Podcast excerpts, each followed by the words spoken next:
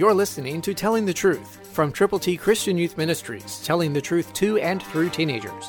Here is Triple T founder George Dooms. Believe on the Lord Jesus Christ. Romans 6, 1 and 2, New King James says, "What shall we say then? Shall we continue in sin that grace may abound? Certainly not. How shall we who died to sin live any longer in it?" These are good questions. God has the answer. The answer is a relationship with His Son, the Lord Jesus Christ.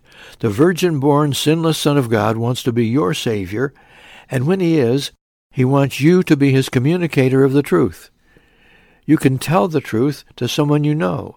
Let them know how to get to heaven, to admit they've sinned, to believe on Christ, to confess Him publicly. Again, what shall we say? Shall we continue in sin that grace may abound? Certainly not.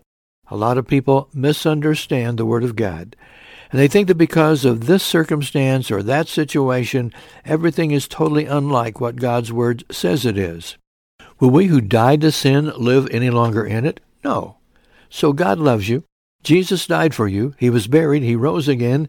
And He wants you to tell people the story of the gospel, how they, by believing on Him, turning to Him from their sins, can tell their world about Him.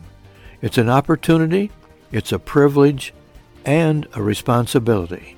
So go with the gospel. Christ through you can change the world. For your free copy of the Telling the Truth newsletter, call 812-867-2418, 812-867-2418, or write Triple T, 13,000 U.S. 41 North, Evansville, Indiana, 47725. Tune in to Telling the Truth next week at this same time on this same station.